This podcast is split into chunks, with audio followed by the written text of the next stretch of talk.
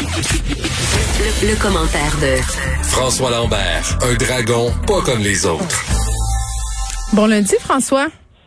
Salut, salut. Bon, faut que je te parle de la photo de toi que quelqu'un qui t'a envoyé sur Facebook euh, quand il t'a vu dans ton bain d'eau glacée ou ta rivière glacée ou appelle-la comme tu veux là, une photo de toi quand t'avais quel âge sur cette photo là T'étais enfant?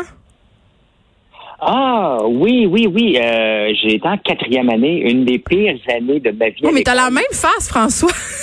Se passe Oui, je sais, mais ah, ben, je sais mon pouce beaucoup encore à cet âge-là. Hey, Oui, a- faut que je te remette en contexte. Hein. Vas-y. On arrive de Laval. Mon père avait un commerce florissant puis il décide d'élever les moutons. C'est comme ça qu'on est arrivé en campagne.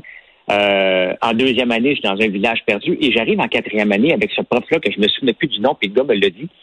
Euh, Madame Larose, extrêmement sévère. Elle, là, moi, j'étais tannant. J'ai toujours été tannant, là, je pense que pas une surprise, mais j'étais particulièrement turbulent à cet âge-là, euh, le, le- le petit maigrichon que je suis.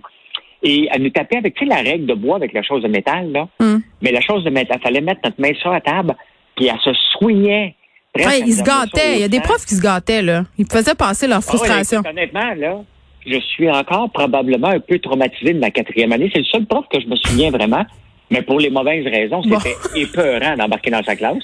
Mais c'est le fun des réseaux sociaux. Hein, ce gars-là, euh, je l'ai jamais revu ni entendu parler depuis quatrième année, puis il me voit parce que je suis dans un bain d'eau glacée, puis du coup, non, c'est mon chum d'enfance.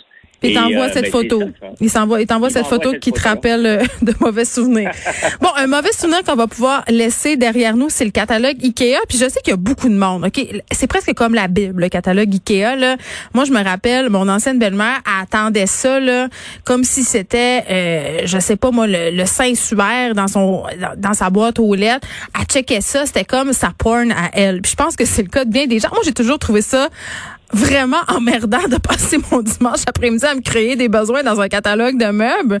Mais toujours est-il, tu sais, je pense qu'on peut dire que le catalogue Ikea, c'était une institution et là, euh, l'entreprise, sans grande surprise, décide de tirer la plug là-dessus parce que, évidemment, ça coûte super cher à produire et en plus, ben, avec les applications et tout ça, on n'en a plus vraiment besoin. Euh, je ne sais pas, Geneviève, si on n'a plus besoin. Il y a OK. rien de plus compliqué que magasiner un. Il reste que c'est le fun. Euh, on aime ça encore lire un livre. Moi, je suis pas capable de lire un livre sur une tablette. Là. Ça, ça me prend le livre papier encore. Là. Non, mais c'est pas la Et, même euh, affaire, là, un livre puis un catalogue. Attends un peu, hein. Faut pas regarder. Faut, je- OK. C'est peut-être, c'est peut-être le bon timing. Mais regarde, Sears, là, ont scrappé leur catalogue eux autres un petit peu trop vite. Et ça les a mis, ça les a fait disparaître, hein. C'était une institution, le catalogue Sears. Et, euh, est-ce qu'ils l'ont élevé trop vite? Je connais Il y a plusieurs petits gars qui regardaient la section lingerie, moi, de ce catalogue-là.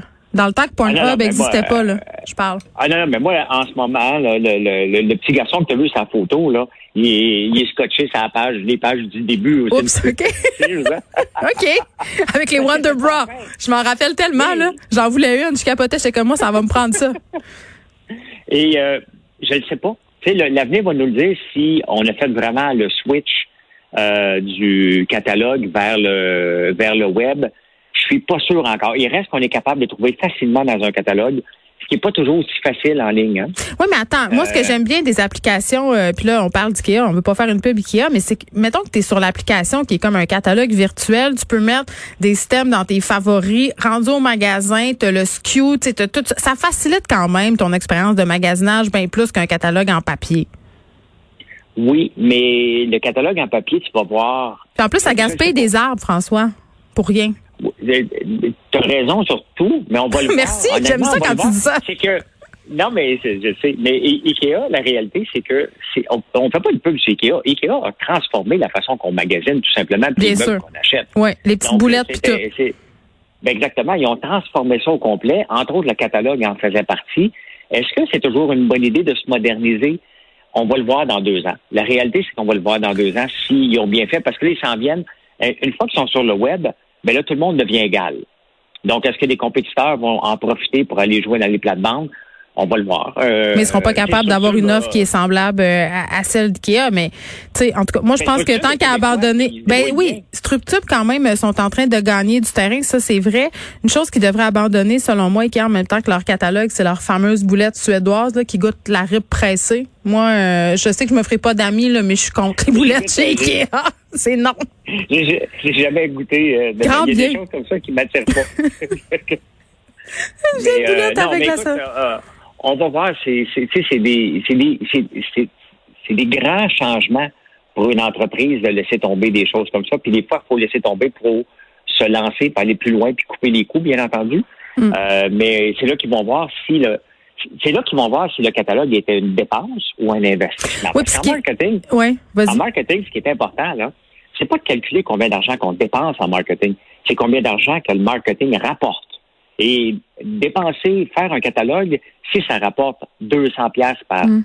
copier, ils savent le chiffre, c'est peut-être 1000 pièces, mais ils savent. Donc, eux autres, ils disent, parfait, cet argent-là, on va pouvoir la mettre sur des pubs euh, en ligne pour attirer des gens. C'est le pari qu'ils font. Euh, puis ça, on va le savoir si le marketing devient une dépense chez IKEA ils vont probablement revenir avec le catalogue d'ici deux ans. Mais c'est fou quand même parce que le catalogue Ikea a été distribué à travers le monde. C'était le fun de voir comment euh, il était adapté selon les différentes cultures euh, dans lesquelles il se trouvait. Il y a eu des cas moins heureux, là, entre autres en Arabie Saoudite et en Israël. Le Ikea a d'ailleurs dû s'excuser par rapport à tout ça. Là. Ils avaient enlevé les femmes de leur catalogue. Je sais pas si tu te rappelles de ça, là, mais ça avait fait un tollé à l'échelle euh, mondiale. Mais après, c'était un peu fascinant. Ikea, évidemment, ce sont des génies du marketing. On avait profité pour faire du millage là-dessus, puis avait présenté justement une rétrospective euh, culturelle de leur catalogue, à quel point ils adaptaient leur contenu aux différents pays dans lesquels ils étaient implantés. Puis c'était assez intéressant euh, à regarder. Évidemment, euh, ça va être la fin de tout ça avec la mort du catalogue Ikea après 70 ans. Maintenant, François, on parle de tes deux mots préférés, intelligence artificielle. Québec qui investit 25 millions. Fitzgibbon qui a fait quand même des sorties colorées. Oui, ben tu sais, le problème, c'est que je pense qu'il ne sait pas c'est quoi l'intelligence artificielle? Puis à un moment donné, il va falloir le démystifier parce que. Mais appelle-les, dis-y, explique-y. Ben moi, je le sais, c'est quoi, mais je pense que pour faire passer des millions et une facilité de prêter de l'argent à des entreprises qui normalement se qualifieraient pas, il envoie le mot intelligence artificielle parce qu'il a mentionné l'intelligence artificielle dans le cas du panier bleu. Le panier bleu, la géolocalisation, c'est fourni par les grands outils. Ce n'est pas de l'intelligence artificielle, c'est un si. Si tu habites là, donc tu habites au Québec. C'est de la programmation. Faut, faut démêler la programmation de base et l'intelligence artificielle. L'intelligence artificielle, c'est les bébites qui prennent des décisions à la place des humains. Et ça, est-ce qu'il y a euh, un débouché pour des revenus? On l'a vu, euh, Element AI voulait être le, mm-hmm. nouveau Google. Ça n'a pas marché. On n'a pas perdu d'argent, mais moi, je, me souviens, parce que j'étais impliqué là-dedans, la même folie qu'on voit dans l'intelligence artificielle, moi, je l'ai vécu parce que je me suis lancé là-dedans dans la reconnaissance de la parole au tournant de l'an 2000 parce que il y avait Nuance qui était ici, qui était venu chercher des crises d'impôts, compagnie. Speechworks, le CUS Dialogue qui était québécois, qui faisait de la reconnaissance de la parole. Euh, il y avait nous qui s'était lancé avec le premier, on était quand même le premier euh, engin, le premier Siri dans le monde qui utilisait la parole pour aller sur le web. On était les premiers à faire ça, mais on était juste 20 ans en avance sur notre temps. Là, maintenant, ça sent bien parce que c'est, on s'habitue, c'est démocratisé, puis on parle avec notre monde, pas nous comprend encore 50% du temps. Hein? Mais là, ce que je comprends, là, c'est qu'au niveau de cet investissement-là, ce 25 millions, c'est pour la réalisation de projets. On essaie d'intégrer, si on veut, euh, la technologie de l'intelligence artificielle dans nos entreprises. C'est ça l'idée. OK, mais pourquoi? Mais quel, est le problème? La première chose qu'on doit, ouais, mais c'est ça. La première chose qu'on doit se poser comme question avant de prêter de l'argent, c'est quoi le problème qu'on veut résoudre? S'il n'y en a pas de problème qu'on veut résoudre, on fait juste dépenser de l'argent. C'est quoi le problème? Il faut, tu sais, la, réalité, c'est qu'on est trop en avance sur notre temps en ce moment pour penser qu'il va y avoir des grands débouchés. À part la NASA, qui ont besoin d'intelligence artificielle, euh, les autos, peut-être, puis même encore, c'est encore des si. Hein? Si tu vois une auto ben, ralentie devant toi, c'est pas, on n'est pas encore dans l'intelligence artificielle avancée, là. Donc, on est probablement 20 ans avant que les robots contrôlent vraiment nos, nos, vies, qui prennent des vraies le film d'horreur. Non, mais c'est vrai, c'est toujours, ça prend toujours à peu près 20 à 30 ans avec une nouvelle technologie. Il y a les, ceux qui arrivent, et après ça, ils disparaissent. Là, après ça, il y a la maturation, et après, euh, on voit des vrais débouchés. La reconnaissance de la parole en était un. Les engins de recherche, si tu te souviens, il y en avait un qui était québécois qui s'appelait Copernic. Ah, mon Dieu, ben oui, je me rappelle de ça. Okay. Ça marchait pas très bien. Ben non, mais c'était au tout début. Hein? Oui. Euh, et après ça, les grands sont arrivés, ils ont fait le ménage là-dedans, puis ils sont arrivés avec quelque chose de bien, Google, Yahoo, euh, puis ils, ont fait de quoi de bien. Mais c'est ça, il n'y avait pas de débouchés, donc ils disparaissaient. C'était des belles idées, mais il n'y avait pas de revenus. Hey, moi, je me rappelle qu'on recevait un- un- une espèce de, je pense que c'était un disque là, AOL. Là, t'installais ça dans ton ordinateur. Là, ça prenait le contrôle de ta machine. C'était supposément des moteurs. J'ai Jamais trop compris c'était quoi. La seule affaire que j'ai compris, c'est que c'était excessivement difficile après de sortir ça de ta machine. Oui, oui, mais tu sais, euh, on n'est plus dans les mêmes années parce que c'était compliqué dans ce temps-là. Ouais. Mais tu sais, on le voit que la- la- l'adoption de nouvelles technologies prend 10, 15, 20 ans. Il y a des early adopters et c'est correct. Mais ça devrait pas être le gouvernement. C'est ça que tu dis. Mais non. Le gouvernement n'a pas, parce que ça va prendre 20 ans. À date, il n'y a pas un projet qu'on a dit, regardez, le problème qu'on veut résoudre est celui-ci.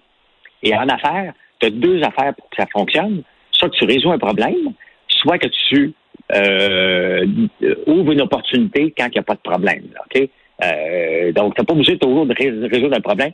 Tu vois une opportunité dans un marché qui existe, tu t'en vas euh, le- la combler parce que ton compétiteur ou ton nouveau compétiteur le fait pas. Mais pourtant, c'est pas comme si on ça. avait tant d'argent que ça à dépenser. Là. Pourquoi on fait des investissements comme ça si, dans le fond, on n'en a pas besoin? parce qu'il comprend pas. Il ne comprend pas c'est quoi l'intelligence artificielle. Mais il n'y a personne autour de lui qui explique. C'est parce que j'ai de la misère à concevoir que c'est vraiment ça l'explication, on dirait. Ben, Geneviève, qu'est-ce que tu veux de plus? Il n'y a pas, il y a pas de débouché pour l'intelligence artificielle en ce moment. On met l'intelligence artificielle dans un buzzword. Si j'étais encore en programmation, là, j'ai une compagnie, moi, si j'étais encore programmeur de ma compagnie, you bet que pour les recherches et développement, je mettrais l'intelligence artificielle, le buzzword dedans, puis je les aurais. Ça fait partie de la game. On le fait. Hein? Euh, je, je le faisais quand, quand tu écris des, des, des, des, des crédits de recherche et développement, tu fais vraiment de la recherche. On a fait de la recherche. Quand j'ai fait l'analyse de la reconnaissance de la parole dans le centre d'appel, Hmm. c'était de la recherche pure qu'on faisait. C'était compliqué, mais c'était pas de l'intelligence artificielle. C'était des si et on les si. If and only if. Donc, euh, la réalité, c'est que je pense qu'il y a personne au gouvernement qui Ouais. comprend. On s'excite le poil des jambes Merci. parce qu'on entend l'intelligence artificielle. Merci beaucoup. On se reparle demain.